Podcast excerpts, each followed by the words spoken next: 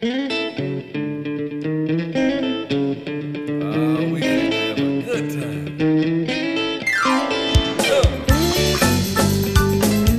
podcast is presented to you by Passion Church, the DeSoto County campus, the fun church in Horn Lake, Mississippi.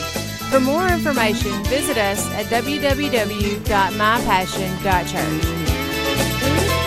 Well, come on, help the people. Son, I know you came to praise him. Did I tell y'all that uh, when I was a teenager, I used to have a black Labrador named Leroy? You ain't heard that one yet? Well, you will. yeah, when I lived in Whitehaven, I had a black Labrador named Leroy. And people would come from miles around, all over the place, to uh, see Leroy. It wasn't because he was such a smart and trained animal. It was, you know how Labradors love to fetch. He loved to fetch. But the, pe- the reason people came to see Leroy because he was the only dog that I ever knew of that could swim the backstroke. How I got a dog that could swim the backstroke, I don't know. But I was, he loved to fetch, but he was deathly afraid of water. And so when those two forces collided, look out. It was, it was a show to behold. I wish I would have, if I'd have been more entrepreneurial back in those days, I'd have probably marketed it better and come out richer than the guy that come up with that talking gecko. But like I said, people would gather around and we'd, ha- we'd go to the bow where there was plenty of water. And I had one of those training dummies, you know, and I could hear them over there talking in the background. What did we come here for? This is this. Is, that dog can't swim the backstroke, you know. And they were over there. Surely he's over exaggerating, you know. And I'd throw a few times and get Leroy all pumped up. He's slobbering, you know, bringing it back. And then shame on me. There'd be that time I'd take it and I'd just chunk it out there in the bayou. And old Leroy'd get going and he'd get in, jump over the water and then he'd realize his mistake. Uh-oh. and he would hit that water and he would go completely under. And he'd be down there for like two or three seconds. But I knew from experience he was down there thinking, uh oh. Because when he would come up, those gangly legs would be slapping that water like this. It was like a nuclear powered paddle boat or something, you know. And he was just all kind of noise and stuff going on. Sound like an angry beaver tail slapping convention or something. It was, it was bad. And uh, he would get to going, try, and, and his, his head would be two or three feet off the, the, the water, you know, because he was just didn't want in the water. He didn't want anything to do with it. He was slapping it like this. And pre- pretty soon, he started leaning back from slapping so hard, and he would go into the backstroke. and man, you never heard such hee hawing and laughing in your whole life going on over on the bank. I mean, I didn't feel so bad. Other people were laughing too. But they loved to see Leroy doing the backstroke. Did I tell you about the time I took Leroy teal hunting? Well, I have to tell you later. Because obviously, we got to get to our message. Today's message is entitled Mark My Words. And if you want to really mark my words, you got that little sheet that you can follow along. That's your first question on there. Who can tell me today's number? Can't do this trick, but maybe once or twice. There's a number three, says today's number on your little bulletin. If you didn't get a bulletin, then it's not my fault. Should have got a bulletin. On that bulletin, the reason why we stress the bulletin is because you can take notes, stay awake, keep you sharp, mark God's words as we go down through there. But also on the back side is our announcements. And you can't know what's going on in the service services or with the church without checking out the announcements. You can post those on your refrigerator. Today's message, mark my words. John 6 63 in the King James. It is the spirit that quickeneth, the flesh profiteth nothing. The words, say the words. The words that I speak to you, this is Jesus talking. The words that I speak to you, the words that I speak to you, they are spirit and they are life. Many of us, we speak something else. We have our own way of talking, our words, not necessarily spirit and life all the time, huh? In fact, uh, we go through life and we've been told so many things, been through so many things, we begin to lower our expectations of what we should be with our own words. We say things like, I suck. I'm the worst ever. I'm such a failure. I can't do anything right. Maybe you find yourself saying those kind of things. Uh, it's insecurities speaking, setting the bar low so nobody expects anything out of you. I know how that is. Some go the other direction, but some just use self deprecating humor. You know, reminds me of old Rodney Dangerfield. I don't get any respect, you know. Rodney Dangerfield said, Doc, every time I look in the mirror, I want to throw up. What's wrong with me? Doctor said, I don't know, but your eyesight's perfect.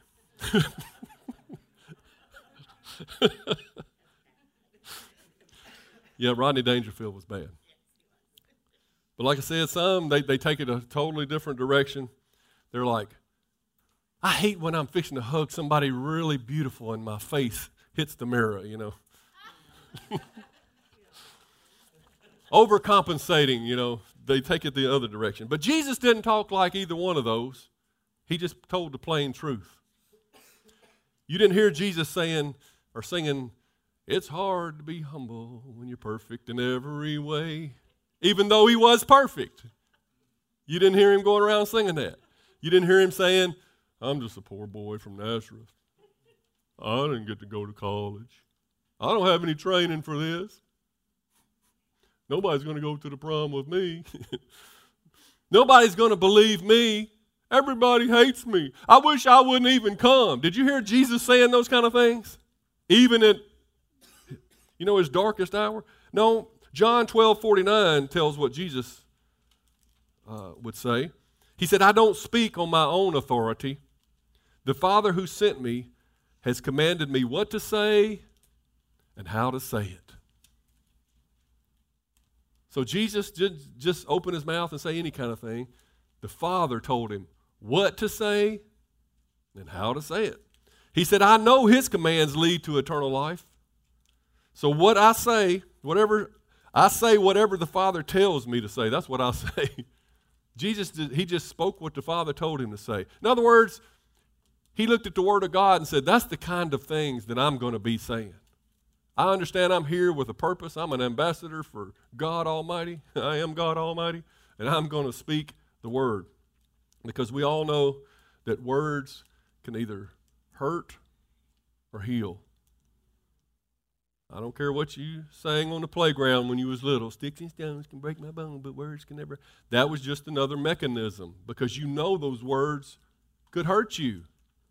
Some of us today are still struggling with things that were said on the playground. Somebody told you your nose was big or your eyes were looked funny or something, and, and today you still put on your makeup in a way to try to hide your eyes. Or there's things that went on in our in our past when people said about us, and we still believe it, and it still affects us, and it still affects how we live our life. Proverbs 18:21 says the tongue can bring death or life. Wow. What power is in the tongue? That's a lot, that's a big range from death all the way over to life. It can bring either one. And it says, Those who love to talk will reap the consequences. Every word you say bears a consequence. Have you thought about that? The words that you say, those who love to talk, you're going to bear the consequences of what's coming out your mouth. And, and that's what we're going to talk about today. Mark my words. That's what we're going to talk about today. Ephesians 6:17 says that uh, the Word of God is the sword of the Spirit, right? So it's likened unto something, a cutting utensil. and Jesus certainly cut the devil up with it.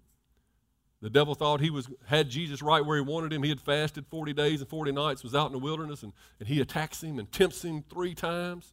And I'm sure Jesus was like, Man, I'm hungry, I'm tired. He, but you didn't hear him saying that, did you? I'm wore out. I can't go on. See, that's where, where, where we would have been. The devil would have pounced all over us. But yet, instead of punching the devil like I would have wanted to, get it over with, Jesus knew his more effective tool was to say, It is written, and speak the, the Father's words. And that was that's all the tool he needed to destroy the enemy. And that's all the tool that you need. You, you know there's an enemy, right? I mean, we are on a series about spiritual warfare. We, we've established that there is an enemy out to get us, to change the way we think, and ultimately to get us to confess bad things into our life. So, if speaking the Word of God is a, is a weapon for good, what is it when we repeat the devil's lies? Y'all can help today. It can be a weapon for, it can be a sword for evil. That just stands to reason. If you're saying good things, it's a sword for God. If you're saying evil things, it's a sword for the devil. And we better be careful when you pull out your sword because it can cut you up. You can cut yourself or you can cut anyone within hearing. The words that you say, and you know it's true because you've been cut before by the words of others. But many of you don't realize you're being cut by the words that you say. You say, Pastor, you just you're just being dramatic again. You you make everything such a big deal. Oh yeah? I wrote this. I believe everything that you are today is in some way a direct result of things said over you. Think of yourself right now, where you're at your relationship with God, your financial situation, uh, your courage level, your ability to dream. Uh, you want to take that new job, you want to do this, but you're scared, you won't do this or you won't do that. You think of yourself a certain way. All that is a direct result of words that have been spoken over you. Well, some of you are saying, Well, I don't have any of those issues. I'm doing great. I'm free. I'm... It's because God spoke words over you that led you into that freedom. You don't get there without positive words. You don't get free because you know human nature. You don't be- become an overcomer except in Christ. I didn't think about it, I didn't even put it in my message, but who is Jesus? He's the Word made flesh that dwelt among us. Man, we're getting really deep. But am I telling the truth? Are words important? Because we, as Christians, we begin to slip and we begin to say any old manner of things. And we can get together with the guys and say whatever comes to mind and say, it don't matter, I'm not religious. You know, and before you know it, you done cut each other up and you're walking away like, what just happened? We don't realize the damage that we can do to ourselves, to our spouses, to our children, to our friends, to somebody you don't know at Walmart just happened to hear what you were saying. You know? Matthew 12 36 says this I tell you this, you must give an account on Judgment Day for every idle word that you speak. The words that you say will either acquit you or they'll condemn you. Sounds like it might be a pretty big deal, what's coming out of our mouths. So, some of you have heard this teaching seven times, and this will be your eighth time. But guess what? You know you've slipped back, so you need to hear it again. Some of you have never heard this message. You're like, what? It don't matter what I say. My words don't mean nothing. Nobody's listening to me. Okay, because I know for a fact the devil keys off of your words. You go around saying, I'm afraid of heights. I'm afraid of this. The devil's going to make sure that stuff comes into your life to keep you down. He's like, oh, tell me more, tell me more. Because he's responding to your fears that you've just revealed to him.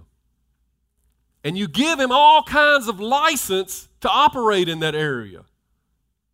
You see, you're giving the devil permission to come into your life and keep the things that you don't like the way they are.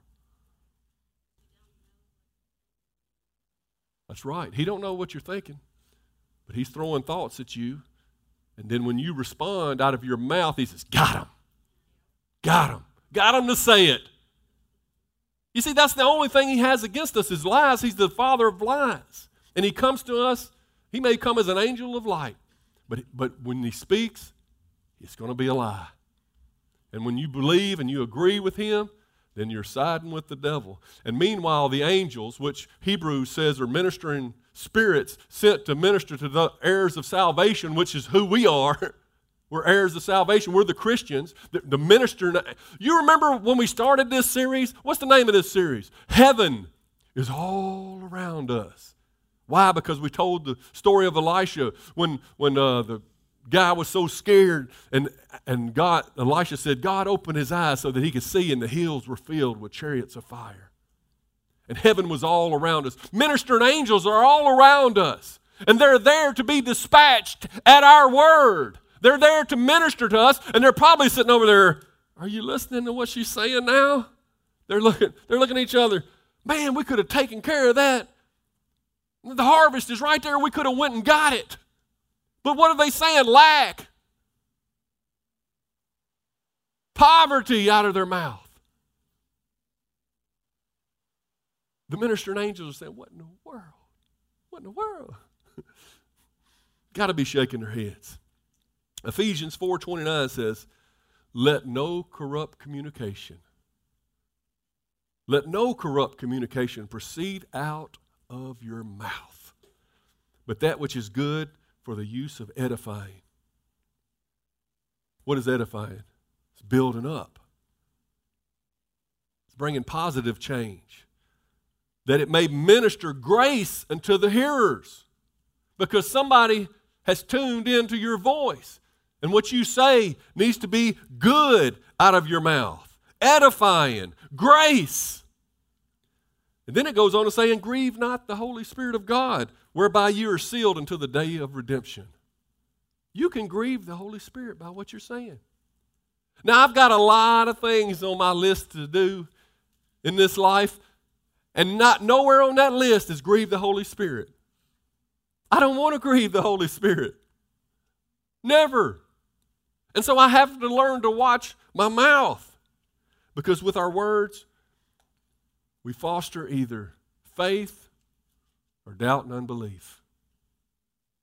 Well, I thought that's just, you know, what you believed on the inside. No, words play an important part about what you believe. Turn to Romans 10. Familiar scripture, but I want you to look at it. Lay your eyes on it. Everybody doing good today? Because y'all awful quiet. Y'all ain't helping me none.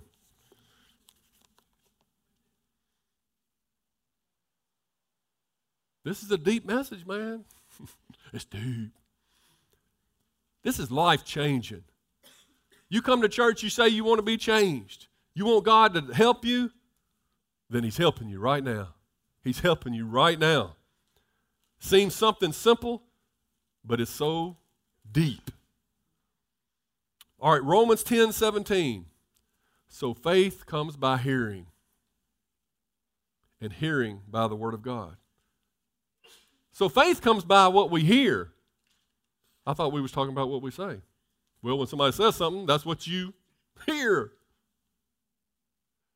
What you hear is going to create faith if it's the Word of God, because it says hearing by the Word of God. If you're hearing God's kind of words, it's going to create faith.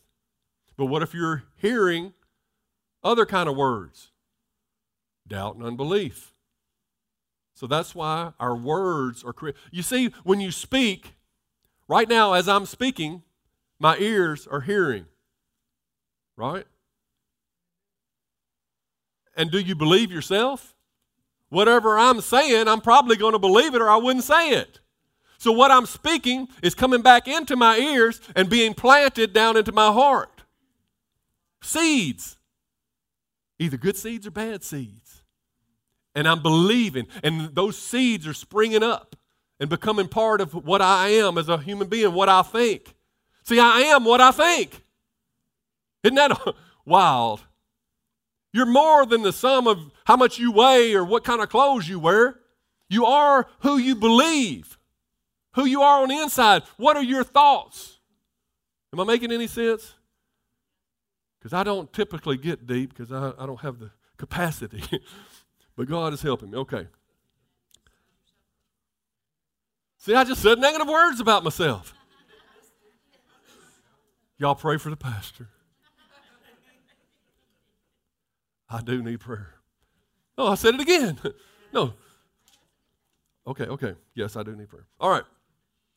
Now I'm going to say something might upset some people that's heard different preaching, but I don't believe, as some people preach, that our words have supernatural creative power. I don't believe we can say something and bring it into existence. That may upset some people. If you don't want to believe that, that's fine. I don't believe we're God. I don't believe we have the creative power. I do believe this. When we speak God's word and our ears hear it and it builds up faith in our heart, God responds to what we said because we have faith in our heart. God is the creator, but He's listening to what you say in faith. Your words in themselves are go- they're not going to create anything. But your words spoken in faith are heard by God who can create all things. Does that make sense? Because I think the teaching, I feel like the teaching got out of hand when it began to say that we could speak and, and change situations. God is the creator. We have the faith to believe the words that God spoke, in my opinion. So, what we say deeply affects what we believe that's on your sheet. What we say deeply affects what we believe. And negative words out of our mouth can cause all kind of confusion within us. I'll give you an example.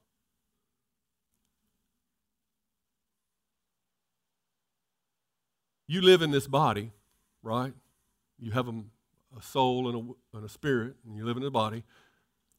You're sort of like the captain of your ship. And when flu season comes, you say, Oh, it's flu season. I always get the flu. I, every year I get the flu.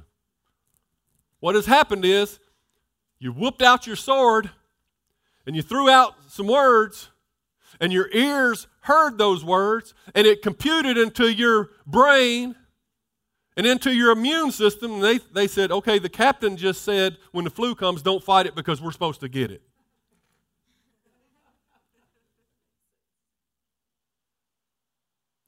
Some of this is just. But what do hypochondriacs always talk about? Sickness and disease. Oh my goodness. Did you know I got 12 different diseases? I'm taking medication for this and this, and all, all that I can talk about is my ailments. And they get in a spiral, a downward spiral. It gets worse and worse. The more they talk about being sick, broke down, old, which I'm bad about that. I'm getting older. I can't get around like I used to.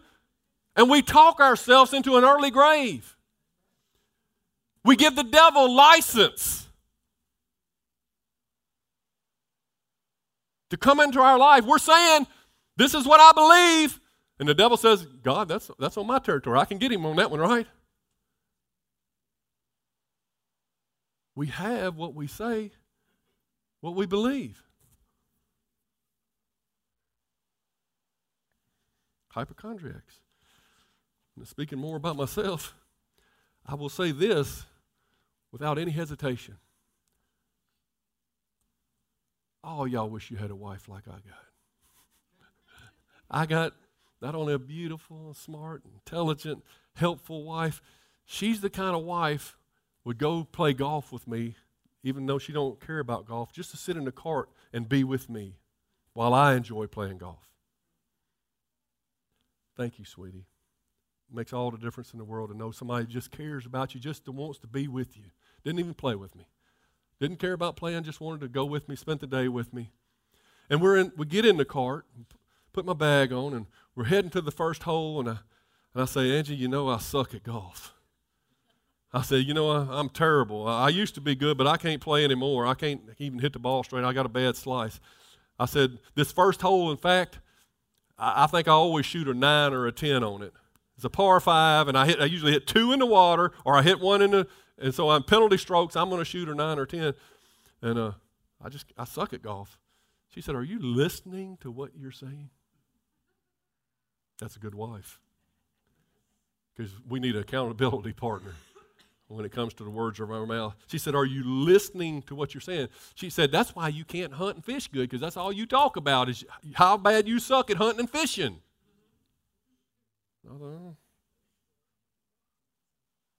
Maybe I do suck at these things, which I do. I did it again. So you see, if the pastor struggles, you know you'll struggle too. We'll all struggle together. But we but verbally agreeing with the fact the fact that I do suck almost assures that my results will never change. See, facts were meant to be changed. Just because it's a fact right now don't mean it has to stay that way. There's something more powerful than a fact. It's called the truth. While we look not to the things which are not seen, or, or to the thing, not, not to the things which are seen, but to the things which are not seen, which are eternal in the heavens. For the things which are seen are subject to change. Thank you. Woo! Most people, they either live up to or down to their own expectations. What you expect out of yourself is who you're going to become. I don't have the energy to do that stuff anymore. I'll just sit on the couch the rest of my days. You've given yourself the license and the excuse to be the lower form of yourself than you know you were created to be because of the words of your mouth. Proverbs 23 7 says, As a man thinketh in his heart, so is he. What are those seeds that you've been planting in your heart? That's been coming out of your mouth, heard by your ears, and agreed upon and planted. You're allowing to be planted in your heart. And I'm going to say something that you know is true that the devil, or somebody speaking for the devil, usually the devil's not going to be the main one. He's got plenty of people that, that he can use their mouths. the devil or somebody speaking for the devil and, and sometimes you're the one speaking for the devil when you're speaking the devil's words into other people's lives. That's what I'm trying to say. But somebody has spoke for the devil over your life and said some awful things in your past that doesn't line up with what the Word of God says. Doesn't line up with the way God feels about you or wants for you or plans for you or desires for you. And your insecurities, we all got some. It's human nature. Your own securities have taken up the devil's refrain, and that is who we have become. Once again, I want you to take a moment and think of, think of where you have limited yourself just by your own thoughts about your life, about who you are. Then I want you to ask the question who told you that? Was it God? Or was it an agent of the devil? Because you are living up to your expectations right now. And until you change the expectations that you have for your life, you're going to stay the same. We got to stop agreeing with the enemy if we ever want positive change. You want to you want change? Well, you d- remember it's not good intentions, but it's, it's what is it? Not good intentions, but direction that gets you to your destination. You've got to change your direction, and you do that with your mouth. What report are you believing? What are you declaring over your life? you'll never go farther than what you believe about yourself in relation to God. The world says you'll never go farther than you believe about yourself. They, but I say in relation to God. That just changes the whole ball game. Because me and God could take on this whole world. In relation to your relationship with God, what are your possibilities? I know in your own strength, I can do nothing apart from God. You know that. And so that's what we claim. But no, a Christian is going to say, I can go as far as what I believe about my relation with God. Let's let God enter the equation. you certainly won't change your future by stripping yourself down to the old voices of your past. It's time that you begin to speak a new word. Mark my words. I love the Word of God. I don't know about y'all. This isn't some help, self help lecture. This is the Word of God. Our words set the course of our world. We know that in Hebrews, through faith, we understand that the worlds were framed by the Word of God, Hebrews chapter 11. God spoke the world that we see today into existence. Words. He didn't get a hammer and nail out and build it, he spoke it. Tell me words aren't important. There would be no creation without the Word of God. And our faith, what we believe, is either revealed or determined by what we speak. Man, I'm going so deep today, man I'm confusing my own self. Our faith is either revealed because what you say, you know, out of the abundance of the heart, the mouth leaketh. it's going to you're you're eventually going to say what you really believe in your heart. So your faith is either revealed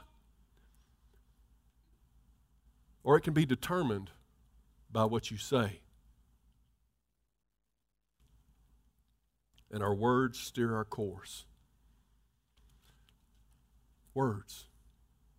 Let's turn to James chapter 3.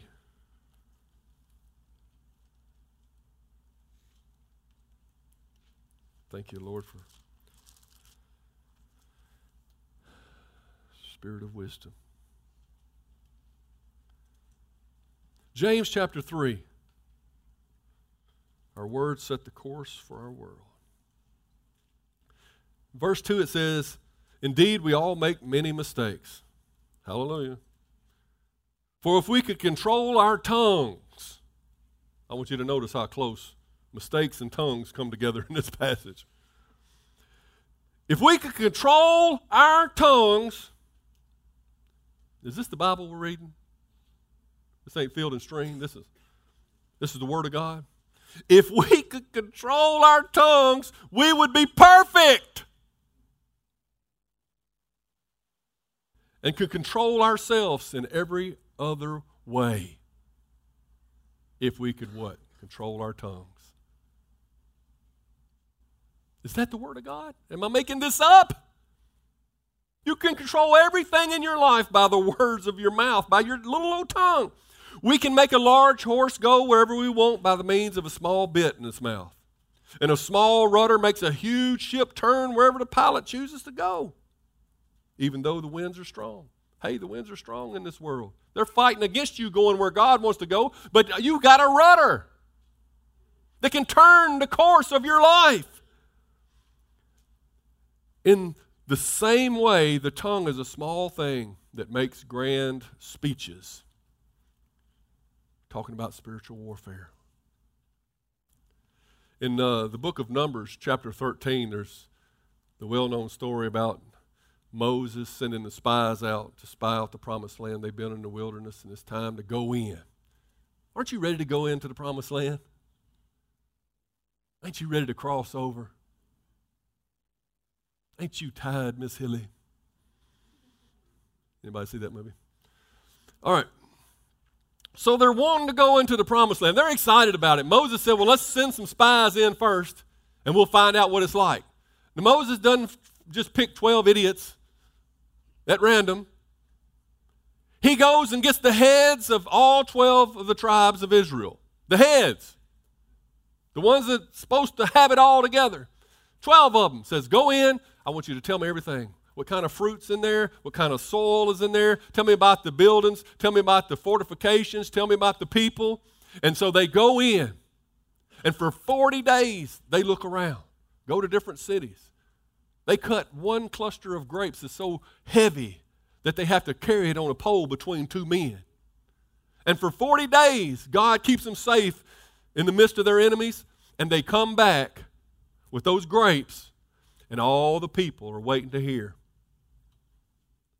what's the report?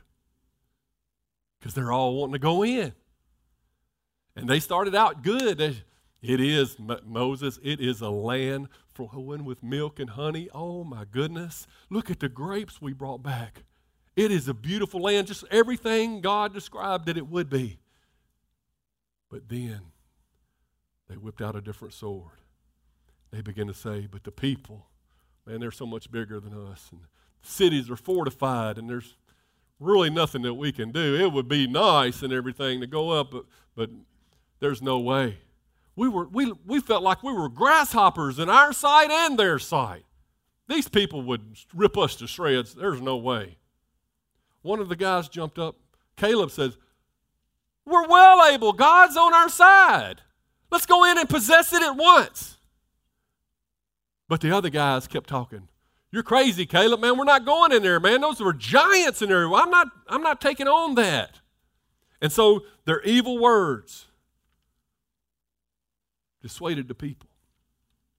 Now, were they actually small compared to the enemy in physical stature? Probably so. So it's a fact, right? It's a fact that they were smaller than the enemy. But did they consider that God Almighty was on their side? That's, I'm trying to get you back to that point again. You got to know that God is for you. If God be for me, now that's speaking the word of God right there. That that's what you're supposed to be saying. If God be for me, who can stand against me? Who can be against me? Me and God can take on Russia, China, and the North Koreans, ISIS, Yes, sir. God's got this. See, the 10 who sided with the facts and not the truth caused fear and doubt in their evil report. And they were wielding a dangerous sword that made God furious, causing doubt and unbelief in his people. God wants us to speak words of faith, to build people up, grace unto the hearers. Isn't that what it said? Edifying words. But their words caused the whole nation to fear. And so they couldn't, they wouldn't go into the promised land. They would not take what God desired for them to have. And what was it? Was there a battle fought and they lost it? The battle fought was in their words. It was words, simply words that they heard with their ears and they believed. Words brought them, caused them to be defeated without a, a blow being thrown, without an arrow being shot. If you're not entering the promised land in your life, and I know you want to, the land flowing with milk and honey, with big grapes, fine houses, fortified cities. God wants to get you across. He wants to get you into your promise, your inheritance that Gary talked about. But are you letting somebody talk you out of it, or what's coming out of your mouth would be my first question. Pastor, nothing works right in my life. I want to I want to have blessings. I want to be financially successful. I want to you know, I, am tired of all this sickness and disease in my life. How, how come God's not blessing me? Why come am I such a failure? Did you listen to what you just said?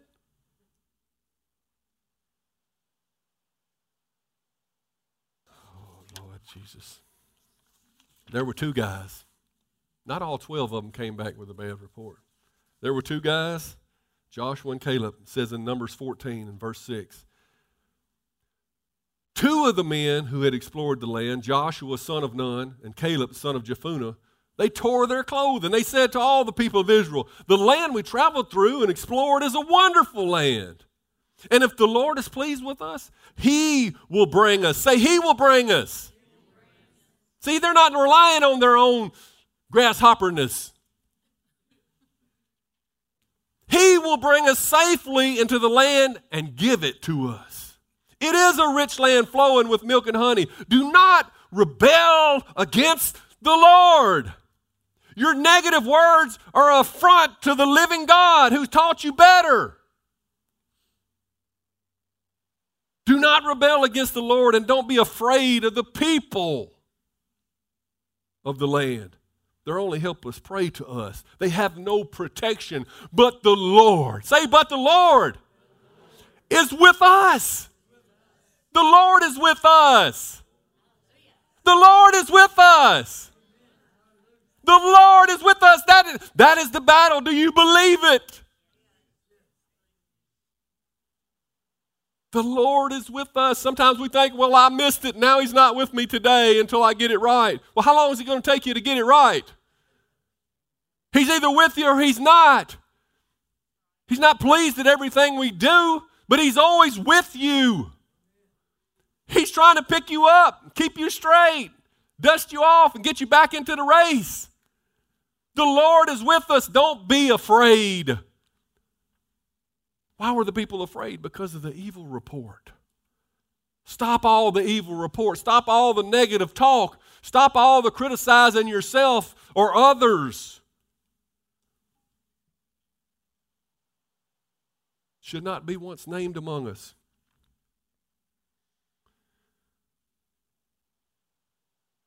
My dad come over to take us teal hunting. And I was trying to bring Leroy with me. Dad said, Don't bring that dog, boy. He ain't no hunting dog. He don't know.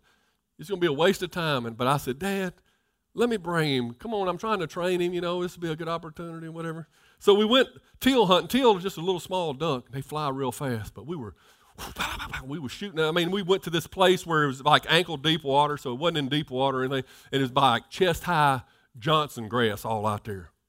And we were shooting them down 30, 40 yards out there, pow, pow. And we, as fast as we could shoot them, that dog would go straight. He, the dog's this tall, the grass is this high. He can't see a thing, but he brings back every teal. Leroy did. Why? Because he's got like the best nose I've ever seen on a dog. I mean, he could trail a gnat poop from a, through a fertilizer farm. I mean, that's the kind of nose. Awesome. My dad was like, I can't believe this dog. Man, that's, that's good. I was so proud. and, and then one time, the bow went down real low, and so, so low that the poor little fish, is, uh, you know, fins were sticking up out of the water. And so I said, hey, good chance for me to catch some fish. And so I says, Leroy, go get them fish. He would r- jump, jump down the bank and go out there, and he would wrestle them big three and four pound catfish and just bring them up to the top of the bank and lay them down on. I said, we got a fishing dog. I'm talking a good dog. And then, when we used to live in Whitehaven, had Leroy, and sometimes we would go fishing uh, from where we lived. We lived in front of Havenview, and about two, three miles away down the road, down Holmes Road, is a funeral home. You might remember they used to have some lakes out back at that funeral home, and we used to go fishing there. So I would, me and my little brother, we'd walk, and we'd take Leroy with us, and we'd fish. And one day, Leroy took off after a rabbit or something around the lake, and we didn't see him for a while. And then it started getting late in the afternoon, and couldn't find Leroy. Calling, went looking till it got slap dark. Walked home in the dark. And I was so worried about Leroy because we walked back home two or three miles. Didn't see him for several days. And I remember sitting on my curb in front of the house one day and I was just thinking about it. And I was, I, I didn't really know the Lord back then, but I was probably making some deal with him. God, please bring my dog back. Please bring my dog. And I was trying not to cry, you know, and all of a sudden I, I felt something licking on my face. And I looked over and it was Leroy. He had smelled his way home. That was a good dog. Maybe the best dog I ever had. I don't know. I had another good one named Daffy, but. But why do I tell this story? I don't know. No, I do know. I'll tell you why I tell this story. I'm just thankful that Leroy didn't speak English. Because he would have heard all the mean and hateful things people said about him, about the backstroking Labrador. He would have took all that laughing and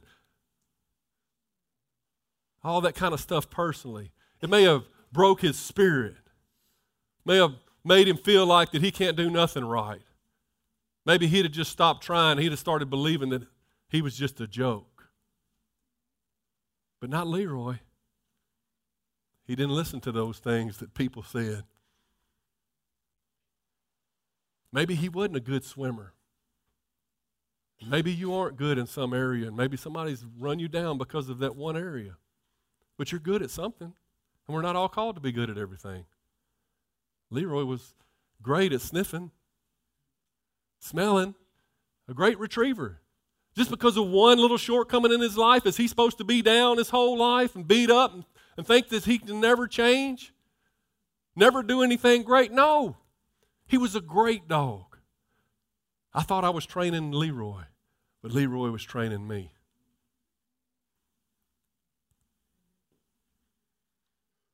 Jesus said, Man shall not live by bread alone, but by every word that proceeds from the mouth of God.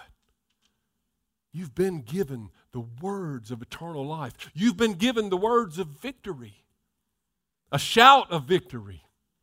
You have everything that you need that pertains to life and godliness here in the Word of God. Jesus is your Savior, and He is your Word. in Jeremiah 1 5, God says, I knew you before I formed you in your mother's womb. Maybe somebody told you you were an accident, that you were born out of a wedlock, that you're, they call you something nasty, that you were a mistake. We didn't mean for you to happen, and you took that to heart. No, that's not the way it is. God knew you before He formed you in your mother's womb. Every cell of your DNA, just the way He wanted it. You are God's masterpiece. Ephesians, what, 6:10? He says, I knew you before I formed you in your mother's womb. Before you were born, I set you apart and I appointed you as a prophet to my nation. So there is a, a destiny for your life. There is a call upon your life. Okay, so you can't swim. Maybe you can smell. Some of you do. No. Some of you are great smellers. What I meant to say. O sovereign Lord, Jeremiah says, I can't speak for you. I'm too young. And that's what we say to the Lord I can't do it. Jeremiah was thinking about his personal situation, him by himself. He was thinking about the facts and not the truth. And God says, Don't say I'm too young. Don't say it. For you must go wherever I send you and say whatever I tell you. Don't say that other stuff, even if it's a fact. Don't say it. And don't be afraid of the people, for I will be with you and protect you. I, the Lord, have spoken. That's what we need to be paying attention to. That the Lord has spoken. The one who does have creative power, miracle working power. I, the Lord, have spoken. Then the Lord reached out and he touched my mouth and he said, Look, I have put my words in your mouth. And that's the way it's supposed to be. The Lord has put his words in your mouth. That's how victory's done. That's how winning's done. The Lord's words in your mouth. Today I appoint you to stand up against nations and kingdoms one man. to stand up against nations and kingdoms because what's too hard for God? Tell me that. If you were chosen, if you were called, if He knew you in your mother's womb, what's too hard for you? He said, Some of them you must uproot and tear down and destroy and overthrow, and others you must build up and plant. And the same could be said about your words.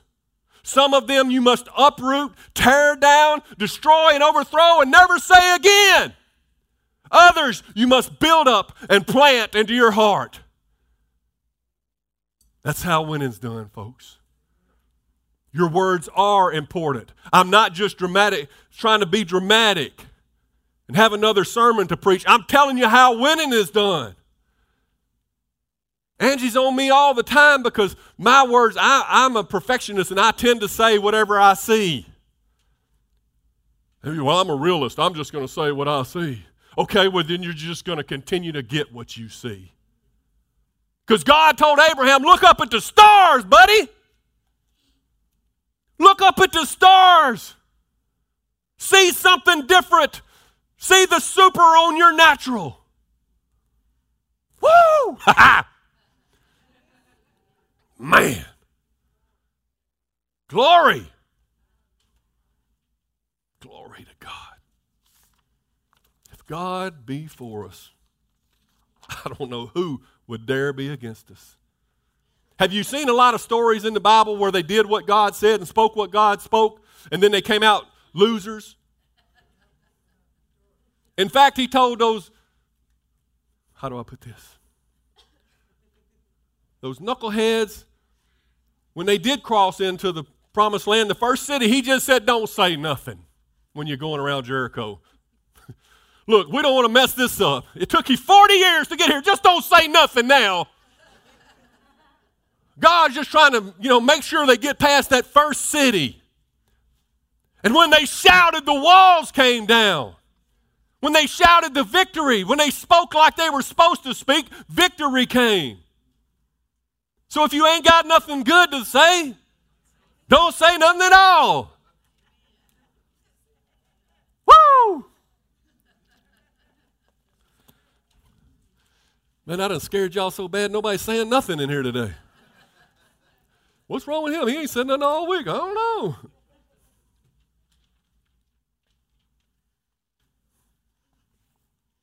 Oh. I want you to know this. And God wants you to know this. He loves you. You matter to Him.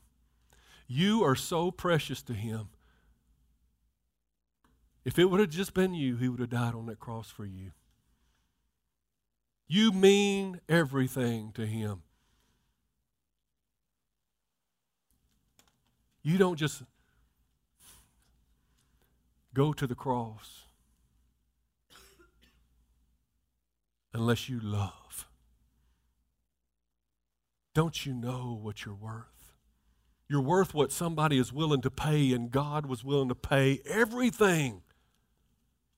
He was willing to lay it all out. You are precious. You're His masterpiece. He loves you with an undying, unending, unfailing, unconditional love. He loves you like that. He loves you more than you can ever grasp. You can go deeper into it and you can think, man, I have figured out God's love, but you ain't even reached the surface yet. You're just hovering around the outskirts of God's love for you and His plans for you. See, He knows the plans that He has for you, but we are struggling. We're having a hard time not seeing it because we're seeing with natural eyes because of all the things we've been told. But God loves you. He sent His only Son that whosoever believeth in him shall not perish but have everlasting life. That's his desire to be with you Jesus, man, he didn't want to go, but he, he didn't want to stay because he wanted to go up here and build a mansion for you. It's not even entered into your heart what God has prepared for you. It's when we see the truth instead of these temporary facts, when we see heaven and the King of Kings sitting on his throne of thrones, being the Lord of Lords, being the great I am, and we feel his love radiating. And we hear, Holy, holy, holy is the Lord. We're in the presence of God. There's fullness of joy, fullness of everything that you could ever possibly need. We're going to think back and we're going to say, What was I saying? What, what was this all about to me? What, how confused did the devil have me? That, the devil's, he, he has no power, but he, he's so tricky. I can't believe. And, and they say that they're going to see devil, the devil in hell, and they're going to say, This is the guy that fooled the nations. They're going to look at him and laugh. This, oh, you know, it's time we believe in our God again. Our God's still doing miracles. Ain't that right, Harlan? Catherine? Catherine's daddy your stepfather, grandfather, I'm sorry, di- diagnosed with terminal cancer. Just went to the doctor, completely cancer free.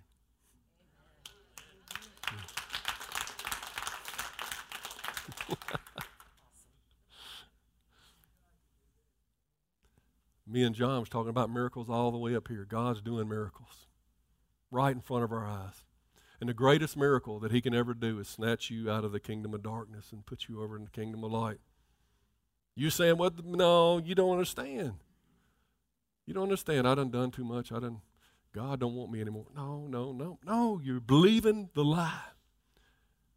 And you're thinking, but, but, but I kind of like where I'm living. I like the sin that I'm in. I like, you know, I, I like drugs. I like alcohol. I like, you know, and your flesh is telling you that. And you do get a temporary high and a temporary, I, I like sex, even though I'm not married. I like sleeping with different people.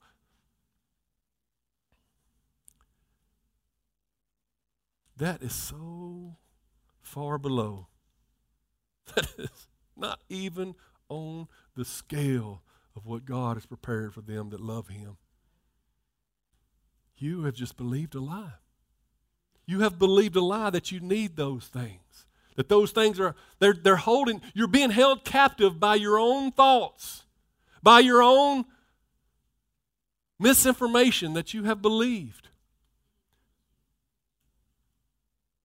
He who the Son sets free is free indeed. The Word of God has the power to set you free and put you on a different path and give you a different destination a different direction to get to your destination. You don't even understand. You're thinking, well, man, if I get this next job, I'll be making $13 an hour. I'll have it made. Okay. Where are you setting the bar?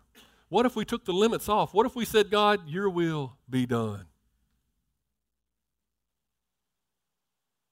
Would you bow your head just for a moment?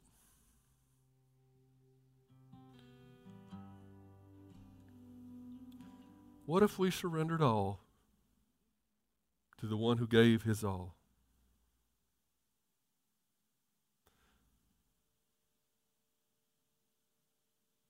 What if we conceded that maybe we, we hadn't got it all right?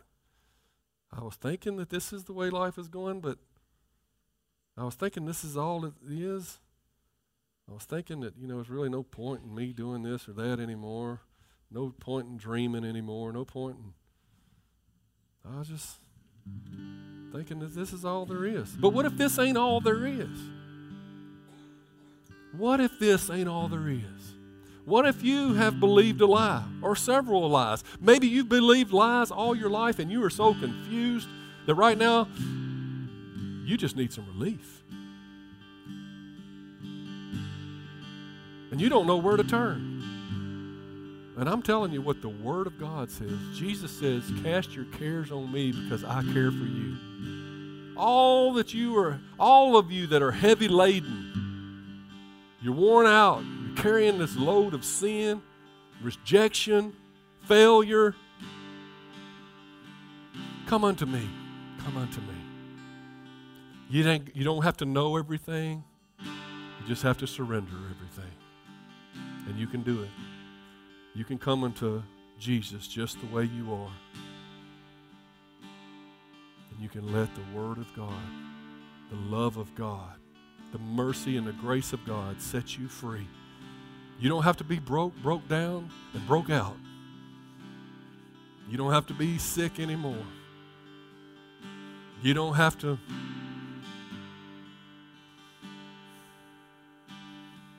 just take what this life shoves at you. You can take a hold of the horns of the altar of God and say, I need Jesus.